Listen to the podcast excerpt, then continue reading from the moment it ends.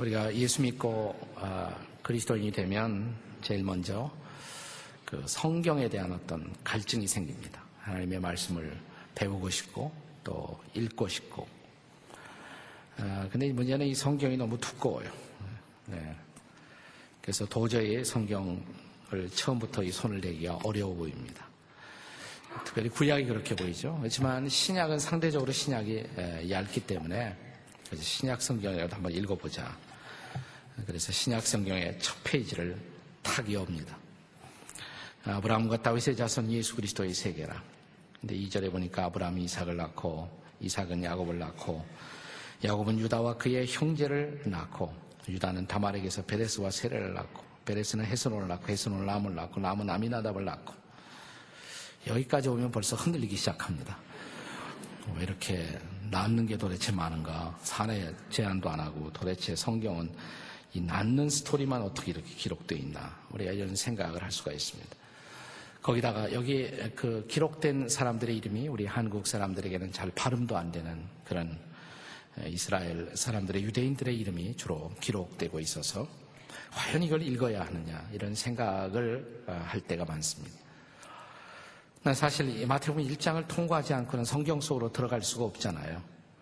그래서 성경을 읽고자 하는 사람들이 맨 처음 부딪히는 장애물 반드시 지나야 하는 고비가 바로 마태복음 1장이죠. 그래서 마태복음 1장은 고비 사막입니다. 어, 우리가 꼭 넘어야 하는 고비인데 너무나 넘기가 힘든.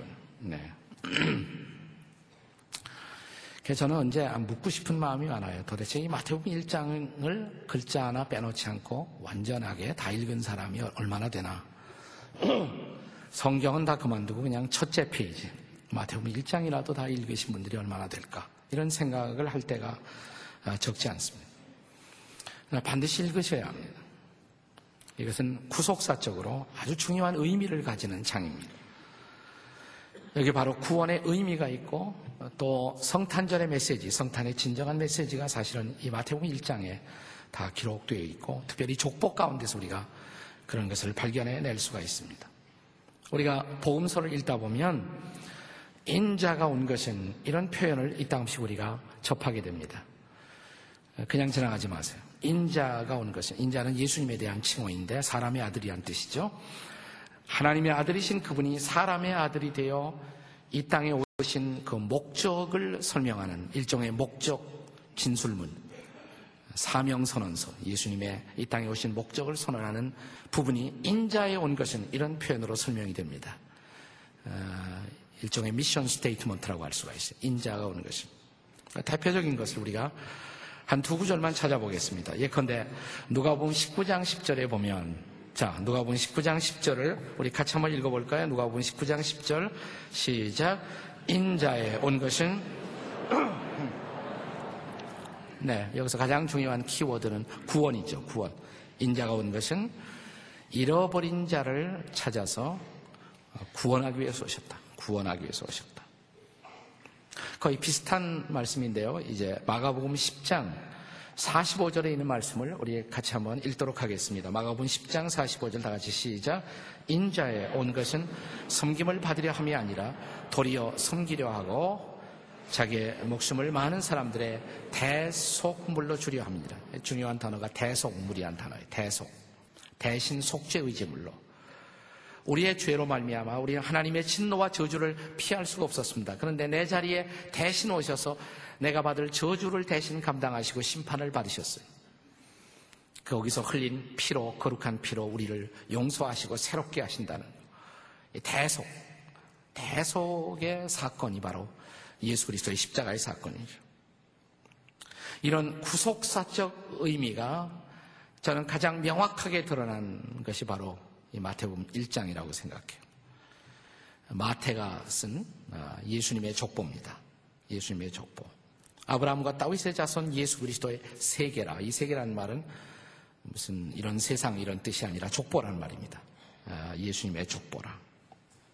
자, 우리는 이 구속사적 의미가 가장 나, 잘 나타나 있는 이 마태가 기록한 예수님의 족보를 오늘 이 시간에 두 가지 측면에서 한번 접근해 보고자 합니다.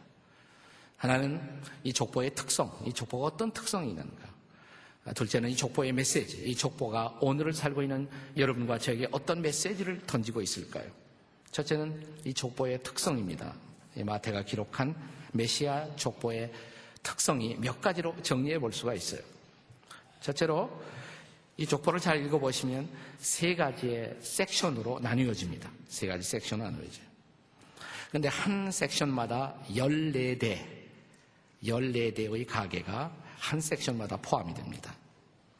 자, 첫째 섹션은 1장 2절부터 6절까지죠. 1장 2절부터 6절까지. 2절에 누구로 시작합니까? 아브라함으로 시작해요. 자, 6절에 누구로 끝납니까? 솔로몬이라는 이름이 나오긴 나오지만 솔로몬은 7절 이하에 본격적으로 나오고요. 6절에서 제일 중요한 인물은 누굽니까? 다윗이에요. 그러니까 아브라함에서부터 다윗까지 아브라함에서 다윗 이 첫 번째 섹션이고 그 다음에 1장 7절부터 11절까지 자 7절에 보시면 솔로몬은 솔로몬에서 시작해요. 그 다음에 11절에 보시면 바벨론으로 이거할 때 그러니까 이스라엘 백성들이 바벨론에 포로 잡혀갔거든요. 그때까지, 그 시기까지가 두 번째 섹션. 그 다음에 세 번째 섹션은 1장 12절부터거든요. 12절에 바벨론으로 이거한 후에 이스라엘 백성들이 바벨론 포로로 잡혀간 그 후부터 해서 16절에 누구로 끝납니까? 보세요. 성경을 좀. 실력하고 상관없이 시력만 있어도 돼요. 보시면 예수님으로 끝나요. 예수님. 이렇게 세 가지 섹션으로 되어 있는데 각 섹션마다 14사람이 나와요. 14세대가. 세 섹션, 14 generation 대수가 이렇게 나옵니다. 어, 이스라엘 백성들은 이 숫자를 중요시 여기는데 3이라는 숫자 아주 중요한 숫자고요. 또 14은 7 더하기 7하면 7이라는 숫자가 완전 숫자인데 그 14개로 한 대가 한 섹션이 만들어져요. 그 세 가지 섹션. 상당히 어떤 의도를 가지고 마태가 이 족보를 기록하고 있다는 것을 여기서 우리가 짐작할 수가 있습니다. 이미 말씀을 드렸습니다만은 세 가지 섹션을 나누면서 그 중요한 초점이 포커스가 두 인물에게 주어집니다. 어떤 인물일까요? 우선 아브라함. 아브라함. 그 다음은 다윗이죠. 다윗. 그걸 예수님하고 연관시키는 거예요. 자, 아브라함은 우리가 보통 믿음의 조상이라고 우리가 고백을 하죠. 그 다음에 다윗은 하나님이 너무 좋아하셨던 하나님의 마음이 아픈 사람. 더 중요한 것이 있어요. 이 다윗의 후손 가운데서 메시아가 오기로 약속되어 있다는 사실이에요. 근데 약속된 그대로 예수님은 진짜 믿음의 조상인 아브라함으로 시작해서 다윗을 거쳐 다윗의 후손으로 예수님이 오셨다. 그걸 증명하려는 족보예요, 지금 이것이. 자, 그 다음에 이 족보에 또 한 가지 특성이 있습니다. 이 족보는 처음부터 예수가 메시아다, 예수가 그리스도라는 사실을 증명할 의도로 이 족보가 기술되고 있다는 사실입니다. 자, 1장 1절 우리 같이 한번 읽어요. 1장 1절 다 같이 시작. 아브라함과 다윗의 자손 예수 그리스도의 세계라. 근데 아주 평범한 방법으로 이 1장 1절을 기록한다면 이렇게 기록되는 것이 정상입니다. 아브라함과 다윗의 자손 예수의 족보라. 근데 예수의 족보라고 한 거라고 뭐라 그랬어요? 예수 그리스도 그랬어요. 이 그리스도는 본래 예수님의 이름이 아니에요. 그리스도는 타이틀입니다. 타이틀. 자, 사람들이 저를 이동원 목사라고 그럽니다. 목사가 제 이름입니까? 아니에요. 목사는 제 이름이 아닙니다. 이동원이 제 이름이에요. 목사는 타이틀. 자, 사람들은 예수님이 오기 전부터 그리스도를 기다려왔어요. 그리스도라는 말이 히라본데 어노인티드 원, 기름 부음을 받으셨다. 이걸 아람어로는 메시아라고 그래요. 예, 그리스도와 메시아는 같은 뜻이에요. 같은 말이에요. 하나님이 기름을 부어주셔서 인류의 구주로 오실 바로 그분, 그리스도. 그런데 예수가 그리스도시다. 하나님. 예수가 그리스도시다. 바로 예수 그리스도, 이 메시지 안에 기독교의 모든 것이 다 들어있어요. 그러니까 예수님의 족보를 소개하면서 그냥 예수의 족보가 아니라 예수 그리스도의 족보다. 예수님이 메시아 되심을, 예수님이 그리스도 되심을 증명할 의도로 이 족보가 기록되고 있다는 것을 알 수가 있죠. 그 다음에 이 족보에 또 한 가지 특성이 있어요. 자, 예수님이 메시아가 탄생하셨는데 그분은 자연스러운 인간의 혈통만을 따라 출생한 분이 아니고 하나님의 초자연적인 간섭을 통해서 그분을 오셨다. 이 사실 또한 강조됩니다. 특별히 마지막 16절 이 예수님 족보를 소개하는 대목의 마지막 16절. 우리 16절 한번 같이 읽어보겠어요. 16절 시작. 야곱은 마리아의 남편 요셉을 낳았으니 마리아에게서 그리스도라 칭하는 예수가 나시니라. 이 대목도요.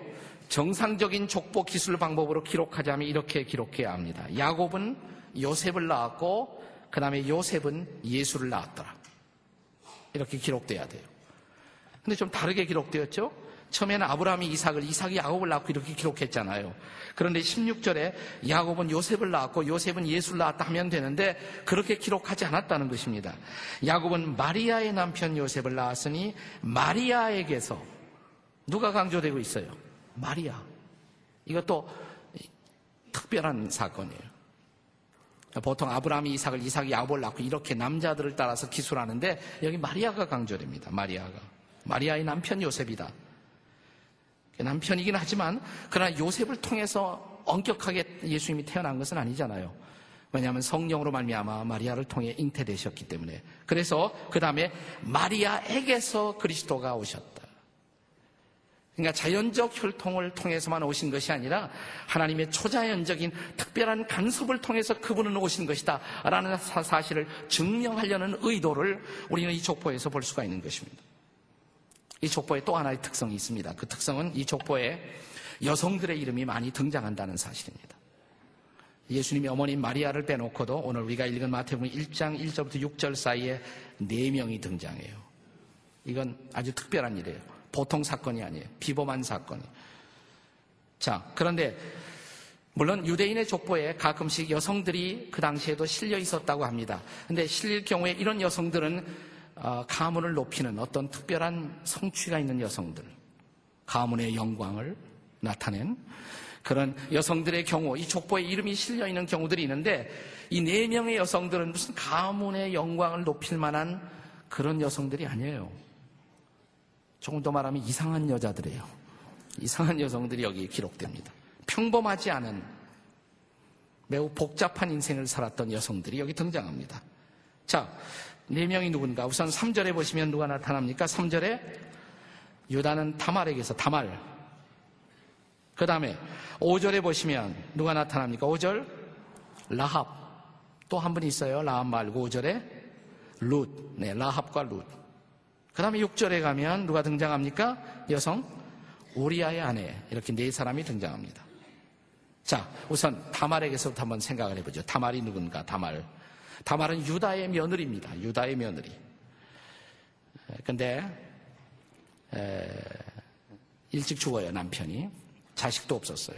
그러자 그 당시 법에 의해서 자기 남편의 동생의 아내가 됩니다. 그 당시 그런 법이 있었어요. 왜냐하면 여자가 혼자 되면 그 사회 속에 생존이 불가능했기 때문에 가족 안에서 보호를 받기 위해서 그런 법이 있었어요. 강요된 것은 아니지만 그렇게 하면 아주 추천하는 만한 것으로 동생이 데리고 사는 그런 법이 있었습니다. 그래서 동생의 아내가 됐는데 동생이 또 일찍 죽어버려요. 그리고 후사는 전혀 없었어요. 근데 여성의 후사가 없다는 것은 그 당시에 부끄러운 일이었기 때문에 가만히 꾀를 내다가 이 여자가 유다의 며느리가 이상한 꾀를 냈어요. 그래서 자기의 시아버지를 어느 날 꼬실라이제이션을 합니다. 그 창녀의 복장을 하고 자기 시아버지를 유혹한 거예요. 네. 그래서 시아버지와 동침을 하시고 아들을 낳습니다. 그 아들이 베레스와 세라입니다. 희한한 게 많아요, 성경에. 예. 여기 그래서 보시면 유다는 다말에게서 베레스와 세라를 낳고 이렇게 평범하게 기술되지만 그런 여자예요, 다말이. 근데 그 다말에게서 나온 아들 베레스의 가게를 타고 메시아 되시는 예수님이 오셨다 이 말이에요. 예수님이 오셨다. 이게 다말이에요. 자, 그 다음에 두 번째 여성은 또 어떤 여성입니까? 라합. 라합에 대해서는 우리가 히브리서 같은 데 보면 어, 기생라합 이렇게 기록되어 있지만 아주 얌전하게 번역한 것이고 좀 더 원색적으로 번역을 하자면 창녀나합, 창녀나합, 가나안 여인이었습니다. 그러니까 이스라엘 민족의 입장에서 보면 이방 여인이었습니다. 아주 상대하기 어, 싫어했던, 거절했던 그런 이방 여인이 바로 나합이었습니다. 그런데 자 이스라엘 백성들이 약속의 땅을 정복하기 전에 정탐꾼을 보내요. 근데 어, 그 여자가 가만히 소식을 들으니까 아무래도 자기 민족에 승산이 없다고 판단을 합니다. 그래서 정탐하러 온 스파이를 숨겨둡니다. 그리고 딜을 하기 시작합니다. 어떤 딜이냐면 당신들이 쳐들어올 때 내가 우리 집 앞에 이렇게 빨간 실을 이렇게 내려놓을 테니까 나와 내 가정을 좀 살려달라. 그래서 그런 계약이 맺어졌어요. 그리고 자기 가족을 구출합니다. 그러나 자기 민족, 동료 민족들의 입장에서 보면 민족을 반역한 반역자 같은 여자죠. 어쨌든 그러나 나중에 자기 가족을 구원하고 유대인이었던 살몬의 아내가 됩니다. 그리고 그 아들의 아들의 아들의 아들의 아들이 다윗이에요. 그러니까 다윗의 할머니의 할머니 고조모 다윗의 고조모가 바로 이 라합이라는 여성이었다는 사실이에요. 라합도 아주 복잡하죠. 그 다음에 세 번째 여성은 누굽니까? 룻입니다. 룻. 자, 룻은 어느 지방 출신입니까? 모압 여인이다 이렇게 돼 있어요. 모압 여인. 근데 여러분들이 모압이라는 족속이 어떤 족속인가를 좀 이해하실 필요가 있습니다. 자, 저 유명한 소돔 고모라의 사건, 소돔과 고모라가 이제 멸망합니다. 그러나 룻은 보존됐죠. 생명을 보존했어요. 그 후에 룻이 굴에서 자기 두 딸과 살아가는데 그 딸들이 가만히 생각하니까 아, 남자를 못 만나요. 자기들도 결혼의 희망이 없어요. 후사를 둘 희망이 없다. 이 두 딸이 또 이상한 생각을 합니다. 그러니까 지금 여자로보다 옛날 여자가 훨씬 더 이상한 여자들이 많았던 것 같아요. 그래서 이 두 딸이 아버지를 술에 취하게 만들어요. 그리고 이 두 딸이 차례로 아버지와 관계를 하십니다. 오늘 내가 이런 얘기를 자꾸 왜 하는지 거룩한 성탄에 모르겠는데 성경에 나와 있으니까 할 수 없이 하는. 네. 그래서 큰 딸이 아들을 낳았는데 큰 딸이 아버지와 관계에서 낳은 아들의 이름이 모압이에요. 모압. 그것이 바로 모압이에요. 그러니까 이스라엘 백성들의 입장에서 이스라엘 백성들은 선민, 선택한 백성, 거룩한 백성의 입장에서 모압 그러면 모압 그러면 에 하고 상대도 안 하는 그런 부도덕한 대명사로 불리워지는 사람이 모압 족속이에요. 그런데 유대인 가운데 엘리멜렉과 나옴이라는 두 부부가 이스라엘 땅에 기근이 오자 양식을 구하기 위해서 할 수 없이 모압 땅으로 갑니다. 그 모압 땅에서 사는 동안에 엘리멜렉과 나오미의 그 아들들이 아들들이 결혼을 해요. 모압 여인과 결혼합니다. 루시 바로 그 중에 한 사람이었어요. 근데 남편이 일찍 죽잖아요. 그래서 자기 시어머니를 모시고 죽은 남편의 고향인 베들렘으로 돌아옵니다. 거기 왔는데 하나님이 그녀를 긍휼히 여기서 이 루시 남편의 고향에 돌아와 남자 한 사람을 만나죠. 그리고 팔자를 고치죠. 그 남자 이름이 보아스입니다. 보아스를 보았어 하는 순간 팔자가 고쳐졌어요. 네. 자, 이 보아스가 아들을 낳아요. 루스의 남편 보아스를 통해서 루시 아들을 낳아요. 또 아들을 낳아요. 또 아들을 낳아요. 루스의 증손이 바로 누굽니까? 따위세요. 그것이 따위세요. 그리고 예수님은 따윗의 후손으로 오셨다는 것을. 자, 이제 마지막 여인. 네 번째 여성, 우리아의 아내입니다. 우리아의 아내. 여러분, 우리아의 아내 잘 아시죠? 우리아의 아내는 이름이 본래 뭐였습니까? 바세바였어요. 바세바. 영어로는 B-A-T-H, Beth. 그 다음에 she. 이 Beth라는 말 목욕이라는 말인데, she. she가 Beth 하는 것을 봤다.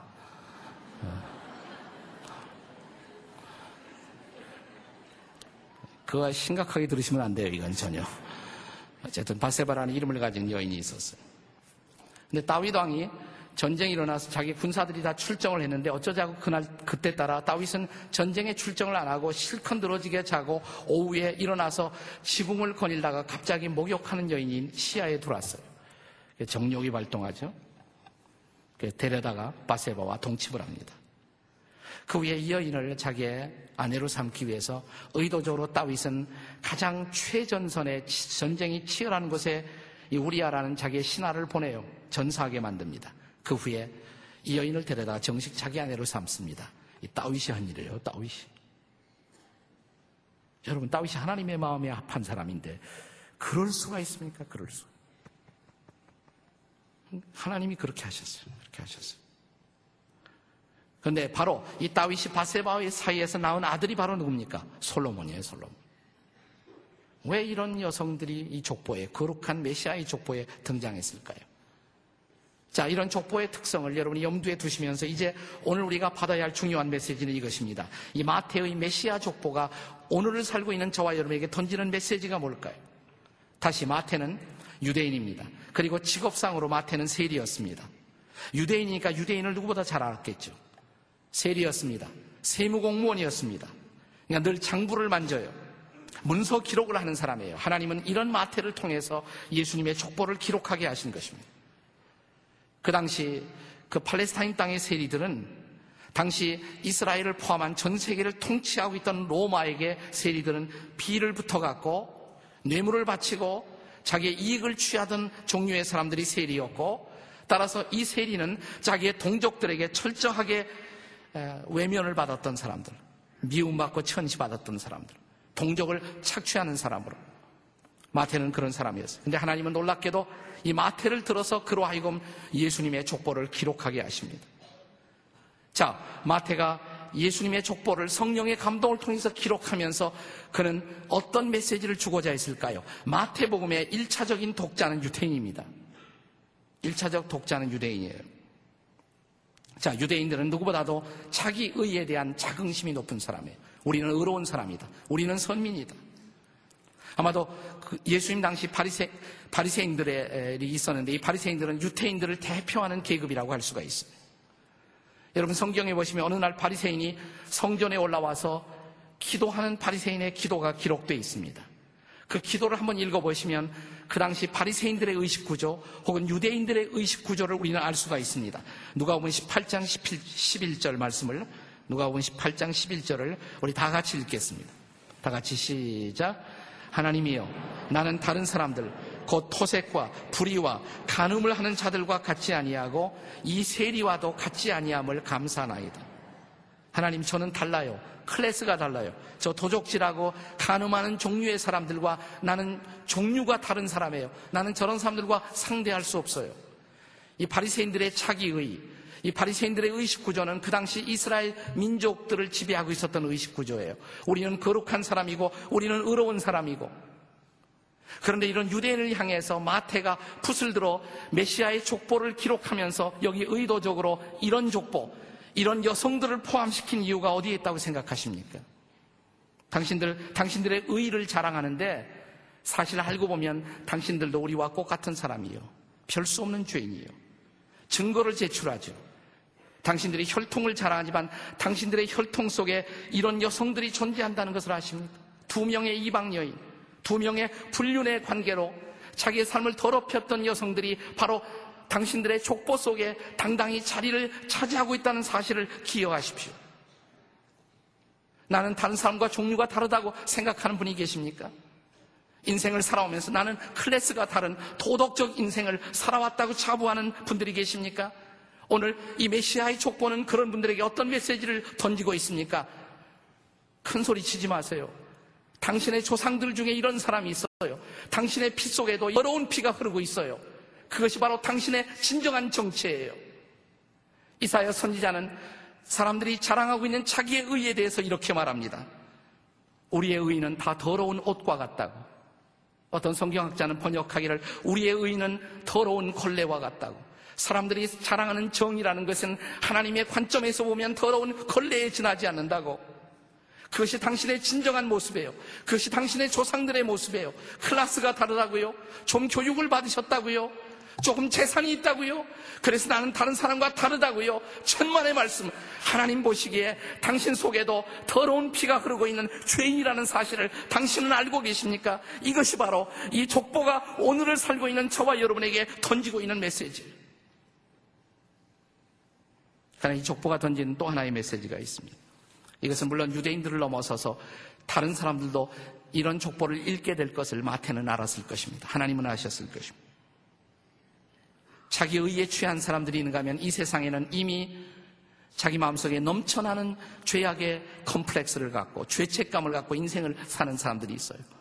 생각만 해도 내 자신이 신경질 나고 부끄럽고 더럽혀져 있는 힘들게 살고 있는 늘 쓰러지는 내 모습이 안타까운 사람들이 있습니다. 그들에게 이 족보는 어떤 메시지를 던지고 있습니까? 걱정하지 마세요. 두려워하지 마세요. 여기 족보를 보세요. 당신보다 훨씬 못한 사람들을 하나님은 사랑하셨어요. 그들을 받아주셨고요. 그들을 용서해 주셨고요. 그들을 구원해 주셨고요. 그들을 쓰시고요. 그들을 통해서 메시아가 오셨다고요. 이것이 바로 이 족보가 던져주고 있는 메시지인 것입니다. 마틴 루터는 마태복음 1장을 읽다가 주님 앞에 엎드렸습니다. 하나님의 사랑을 깨닫기 위해서 요한복음까지 갈 필요가 없다. 이 마태복음 1장에 넘쳐나는 하나님의 사랑, 죄인을 받으시는 하나님의 그 놀라운 사랑의 피가 뚝뚝 떨어지고 있는 이 족보를 보라. 마틴 루터는 그렇게 말했습니다. 자, 이제 오늘 이 족보에 연결되는 마태복음 1장의 가장 중요한 메시지를 같이 읽어보십시오. 21절입니다. 마태복음 1장 21절 다 같이 읽겠습니다. 시작. 아들을 낳으리니 이름을 예수라 하라. 이는 그가 자기 백성을 저희 죄에서 구원할 자이심이라 하니라. 예수님, 그 이름은 예수, 구원자. 그는 자기 백성을 어디에서요? 저희의 죄에서, 저희의 죄에서 구원할 자이십니다. 우리 가운데 자기의 일을 아직도 자랑하면서 나는 별로 예수님이 필요 없다고. 나는 이만큼 인생을 살았으니까 천만에요. 당신의 저 피 속에 흐르고 있는 무섭고도 더러운 죄악의 혈통. 당신은 바로 그 속에서 태어난 별 수 없는 죄이라는 사실을 아십시오. 당신에게도 예수가 필요한 것입니다. 오늘 더럽혀지고 부끄러워진 내 모습을 끌어안고 나는 하나님 앞에 설 수 없는 자기를 고민하는 분이 계십니까? 걱정하지 마세요. 두려워하지 마세요. 부끄러워하지 마세요. 하나님은 죄인을 사랑하십니다. 죄인을 용납하십니다. 그리고 거룩한 피로 씻어 용서하시고 이렇게 말씀하십니다. 나는 너를 쓸 수가 있어. 여기 이 더럽혀진 사람들이 쓰임을 받아 메시아의 족보를 만드는 하나님의 사람들이 되었다면 저와 여러분 아직도 희망이 있습니다. 십자가 앞에 나오기만 한다면 그의 거룩한 피로 적심을 받을 수가 있다면 그리고 예수 그리스도가 여러분의 구주와 주님이 되신다면 우리 인생에 새로운 인생이 열릴 것을 믿으시기 바랍니다. 이것이 성탄의 메시지입니다. 기도하겠습니다. 다 일어나서 우리 함께 같이 기도하시겠습니다. 아버지 하나님 우리의 구원자로 오셔서 우리의 모든 죄를 짊어지고 십자가에서 자신을 내어주신 그리스도의 큰 사랑 앞에 우리 인생이 다시 새로워지게 도와 주시옵소서. 주 예수님의 이름으로 기도하옵나이다. 아멘. 우리 찬송 그 맑고 환한 밤중에 함께 찬양하시겠습니다.